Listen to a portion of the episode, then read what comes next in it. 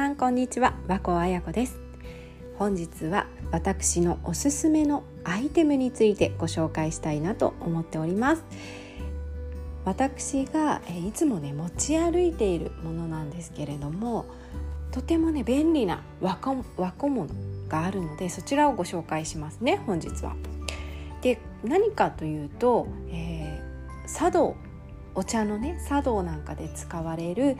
お返し懐の紙と書きますけれどもお返しをぜひ皆様にも持ち歩いていただけたらいいなと思いまして本日はご紹介させていただきます。でこのお返しがどうして持ち歩くと便利なのかっていうのをね今日はちょっとこの後お話ししていきたいんですけれどもね、ティッシュを持ち歩きますよねティッシュ。あのティッシュを使う代わりにこのお返しを使っていただきたいんですね。でもティッシュ以上の役割を果たしてくれるんです。例えばまずはこのお返しあお返しって言っても皆さんあれですよね。イメージができないという方もいらっしゃるかもしれないのでちょっとこの使い方の前に一つお話ししておくとあの天ぷらを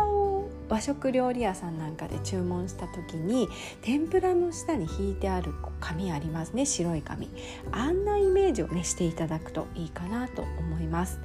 このお返しをですね、えー、折ってポチ袋お金を入れる袋を作ることができるんですね。ですのでもうほんと四角い紙なんですよ。和紙なんですけれども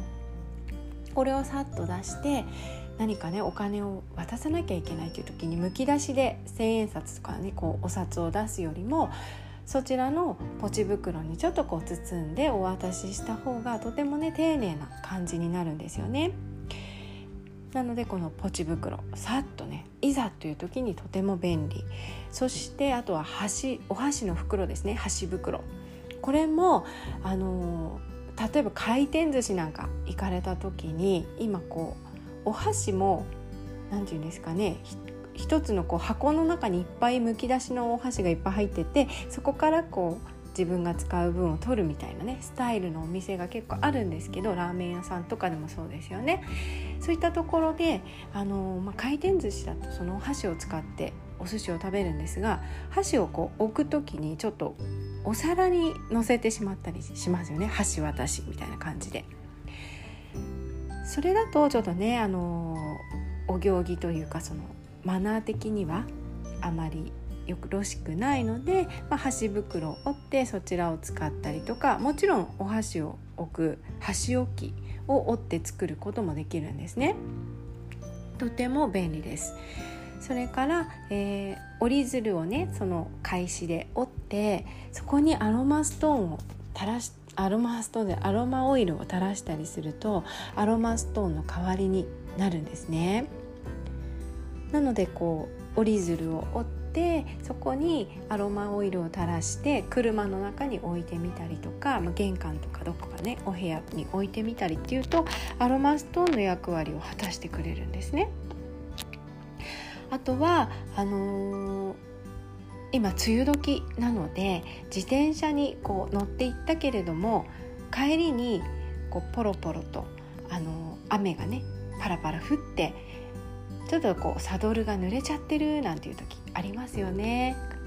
その時にこうささっと拭いてお返しを出して拭いていただくとすごく水を吸うのでさーっときれいにねお水が拭けるんです。っていう私は実は一番この使い方をよくするんですね。自転車。帰ろうと思ったらサドルが濡れていたっていうことがね結構あるんですよね。そんな時にあのよく重宝してます。そしてあのもちろんお水を吸うということでテーブルにね何かこぼしてしまった時。こんな時もさっと拭くとスーッとね水を吸ってくれるんですね。まあ大量だとやっぱ1枚じゃ全然足りないですけれども子供が小さい時なんかはねとてもお世話になりました。あとはもうほんとティッシュ代わりに揉んで柔らかくしてそのままだと硬いので揉んで柔らかくしてあのティッシュ代わりに使ったりですとかあの油も吸うので化粧直しに使ったりですとかでなんか果物をいただく時に種を出したいなんていう時はこのお返しにさっとこうね出して包んで捨てるとか本当にねあの便利なんですそういうあの使い方もできますし何かねこうメモを残しておきたいとか、お手紙をちょっと添えたいなんていう時にもこのお返し紙なのでねここにも一筆線代わりに書くことができたりですとか、まあ、メモを取ることができるでメモにもなっちゃうんですね。であとコースターの代わりにコップの水滴を取るのに使ったりですとかもうもちろんコップに巻いてあの水滴が垂れないように使ったりですとかっていうこともできますしあのお菓子をねちょっとこう2つに折り方ありますけど2つに折ってあのお菓子をお皿代わりに、ね、置くこともできます。それからあのよくこうお食事する時に手を受け皿にしてあの召し上がる方いらっしゃるんですけれどもあの手をね受け皿にするっていうのもあまり良くないので、えー、そこにこうお返しを持って受け皿代わりにするとか、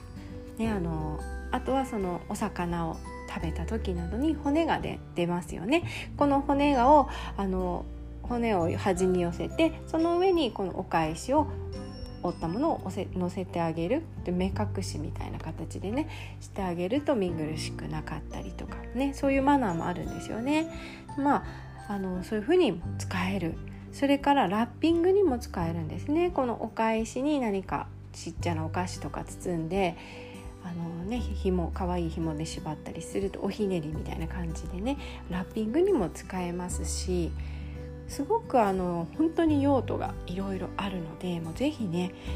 試していただきたいなと思うんですね。このお返しっていうのは私あの最近はもうコロナであのね、コロナなのでコロナ禍ということもあってそのお返しを折ったものをコップのね上に乗せてこう蓋の代わりにしたりとかも あの最近しましたね。うん、あそうそうそれはあの外でテラス席であのお食事をしたんですけれどもその時に風がこう吹いてね、外だとやっぱ虫とかも入ってきたりするので砂とかそういうのを防ぐために上に乗せたりとかもしましたね蓋側に。まあ、飛ばないようにしなきゃいけないんですけどね外の場合は。っていう風に、まあ、本当にね持ってると本当に重宝します。でこれどこで買えるのっていうとあの最近あの私100均に行ったら100均にも置いてあったんですね真っ白の無地のものですけれどもその無地のものをあのね、使っていただいてもいいですし和小物のお店和雑貨っていうんですかね雑貨屋さんのお店なんかに行かれるとあのお返しいろんな種類置いてあったりもしますので季節に合った絵柄が入っていたりですとかね、え、色がついてるものなどもありますので是非その季節に合った絵柄などもね楽しみながらお持ちいただけるといいのかなと思います。あとご購入の際の注意点としては水を吸うものと水を弾くものあの水菓子なんかを置く時用のために水を弾くものもあるんですよね。なので水を吸うタイプのものを使われることをおすすめします。はい。ですね。そんな感じであの本当に便利な和小物そしてあの、ね、その辺で配られているポケットティッシュを貼って出すよりもさっとこうお返しを出した方がちょっとこう大人の女性というかね、まあ、男性でも全然いいんですよ。大人の雰囲気が漂いますしちょっとこう品が出ますね。ですのでもう本当に便利なのに使っていると品が出て、ね、なんかこう上品に見ていただける。そんな便利なアイテムなんです。ね、ぜひ、えー、本当におすすめです。何度もね言ってしまうんですけれどもそれだけおすすめなんですよね。はい。ということで本日は私のおすすめの和小物お返しについてお話をさせていただきました。でこのお返し持ち歩とあ持ち歩く時はですね是非ゴミ袋も一緒に持ち歩くようにしていただいて、えー、自分が出したゴミは自分で持ち帰るというねスマートなね、えー、ところもあのお見せできるのかなと思います。大人の気遣いというかね心配りっていうの大事ですよねそして、えー、まあ、返し入れというものがあるのでそちらに入れて持ち歩いていただくっていうのがいいんですけれども名刺入れのような小さいサイズにですねもう事前に折りたたんでおいてそれをあの持ち歩くっていうのも便利です。でぜひご自分の使い方に合った使い方で活用していただければと思います。最後までお聴きいただきましてありがとうございました。和光彩子でした。失礼いたします。